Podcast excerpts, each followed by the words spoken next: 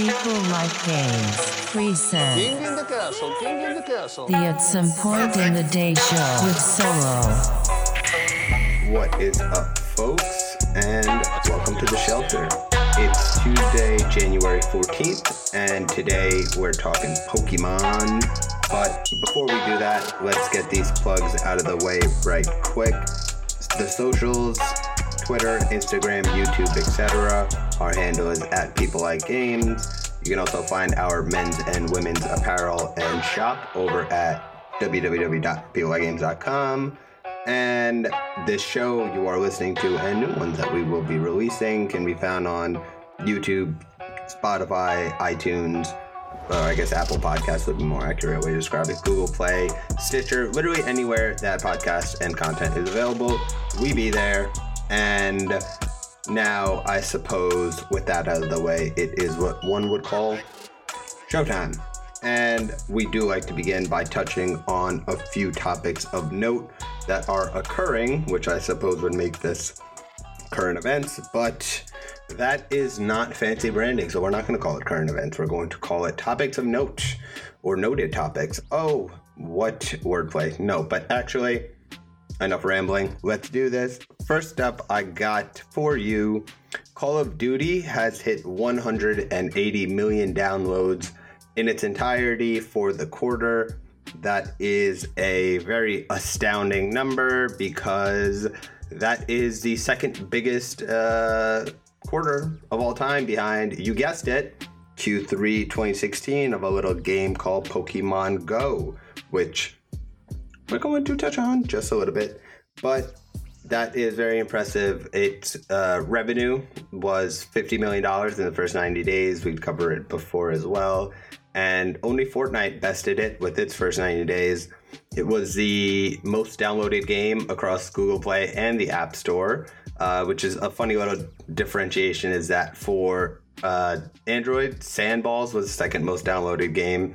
And for the App Store, it was Mario Kart Tour, which that game has not lived up to expectations whatsoever. Uh, and we are going to have to cover that uh, because of its preposterous you know monetization system not to mention the fact that they rolled it out without having any real form of integrated multiplayer which would have formed the backbone of it but that's not for me to comment on Actually, it is because that's the point of this. Unsolicited commenting and speculations is could be the alternative title here. But regardless, next up we have surprising news in that Square Enix has decided to delay the release of Final Fantasy VII and the Avengers game. Uh, that is not surprising to anyone familiar. They are the notorious delayers, but with all of the content they had been previewing, it seemed like they had it sort of set for release, but it's just been moved from May to September. So it looks like the tepid responses, or tepid response for Avengers at least, has sort of pushed it back. And by nature of trying to, uh, or that's for the Avengers that got pushed from that date, and Final Fantasy only got pushed a month, so that's not terrible. But it just pushes it into a different quarter of calculations financially, which sort of feels like Marvel's Avengers, which the need for the delay, as commented, was to polish gameplay experiences. Makes me feel like they're hedging their bet on the Avengers not being received very well. Uh, because why would it when that Ultimate Alliance is available on Switch anyway, which I never played, but I really want to because the second one was awesome. Anyway, last story I have for you Riot gets into tabletop gaming. I basically they announced King's Gambit as their first project, and it makes sense because of the massive uh, rise and growth of tabletop gaming, which is sort of a, a great way to socialize. So, uh, you know, here at People Like Games, we do include tabletop and board games as well. And so we'll, we'll be bringing that more into the fold. But regardless, um, it looks like Riot's in there too. I wanted to touch on Epic Games store numbers, but that is for a conversation tomorrow, probably. But regardless, let us now get to the main topic at hand.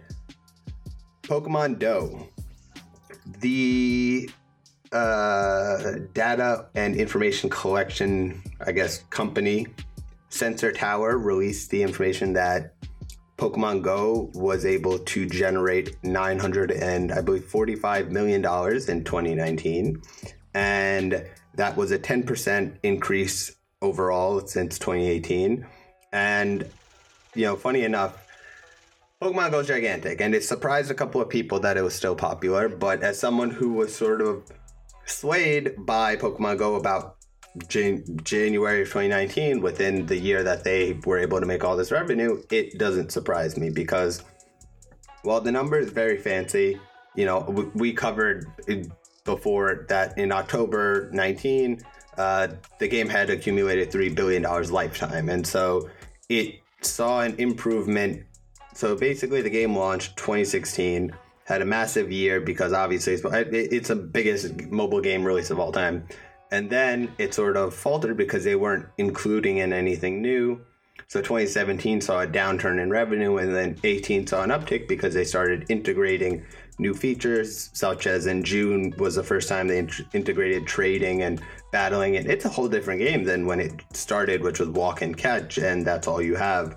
And so that iteration and sort of uh, user feedback that they've integrated and all the features that they've unveiled have very much made the game worth paying for. And I know a large crowd of people who play and who are very heavily invested. And the game's free to play. Let me just emphasize that. And so, by nature, making a billion dollars, they are creating an experience worth paying for, which we probably have never heard of the game Harry Potter Wizards Unite, but they are also a Niantic game working with the same formula, but you would assume Harry Potter has a big fan base that would be able to generate a bill over a year for a mobile game, but lo and behold, shit all because the experience is not worthy of garnering money. And it also speaks to improving over time an offering to be worthy of the money. And so, you know, at this point, as someone who was sort of swayed into starting to play again, now I played for like six more months, but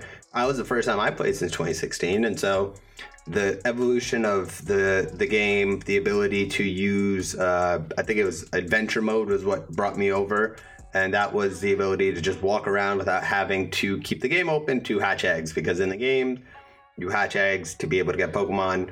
If you're not familiar with it, go play it. I'm not to explain the whole concept to you, but that was sort of locked in and was a core function of trying to make progress in the game. And so the game has really balanced the ability to make progress without spending money by introducing things that sort of incentivize paying for money. So it never feels like a ripoff if you're playing Pokemon, you're a fan of Pokemon.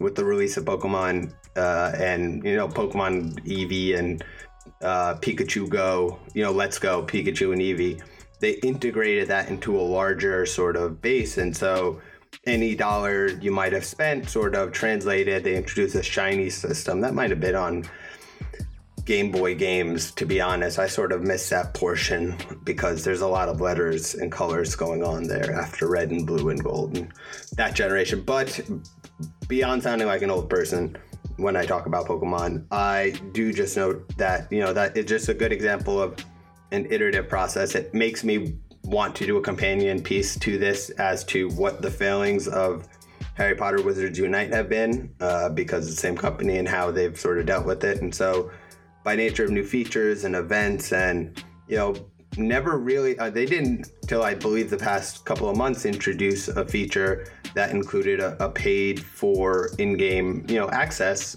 uh, for a raid, which never occurred. But, you know, that has been primarily driven, like I said, by people who were drawn to the game and then drawn to the larger, and to be more honest, the community, which the community of Pokemon Go players are pretty pretty cool people and pretty nice people, and so it's a nice experience environment, and it, it very much functioned and integrated on a perfect AR. So I stand with Pokemon Go as the best game of all time let's put into perspective that it has been made $3 billion as of October 2019. It just made another bill, more or less. It's averaging a billion dollars a year. I think at this pace, it might take over GTA 5 as the single most valuable piece of entertainment property of all time. But we'll wait and see because GTA 5 is still going as well. So who knows? Anyway, let's now just jump into a quick aside that the uh, Sword and Shield downloadable content was announced. Um, it's thirty dollars for two new areas, uh, and people on Twitter reacted poorly because they felt that Game Freak, which is actually the company behind the creation of the Pokemon games, was gouging or price gouging them. Uh, and I said, Have you not seen what happened with Battlefront 2? Um, but more specifically, what is a relatively fair uh, pricing for access because even if you do not buy the downloadable content, you still have the ability to get access to the Pokemon through raids and trades, etc. And so it's not like you're barred in other games from, say, a first person shooter. If you don't have a certain map, you can't play online multiplayer. That's just sort of automatic. And so that goes into integrating Game Pass, etc. So it could be a lot more burdensome. And this is someone who's very sensitive to exploitative monetization practices. And so Game Freak still has it going, and Nintendo still has it going to that degree. I'm still fucking waiting for them to create something akin to their Super Nintendo emulator that just wraps up all the early gen Pokemon games because I pay five bucks a month to be able to play any of my original Pokemon games because I've spent sixty dollars to play the new Pokemon game. What 99% of Pokemon I didn't know. I saw Charmander. I was like, oh, I know one. Um, but beyond that, that's all I got. That was worth mentioning. That was worth discussing. Um, props to Niantic and uh, teaches you that by continually iterating and offering, um, you know, cool features that users want and are interested in, and you know, events, etc., that you can create a community and then you know that community will support you financially, as in this case, absurdly. But regardless, that's all I got. Not much else to be said or to say. So, adios. I shall see you mananas for. I believe I want to talk about Xbox, but I might get into this Epic Games uh, money thing. Who knows? I don't know. You'll find out when I find out, which might be at the same exact time. Later.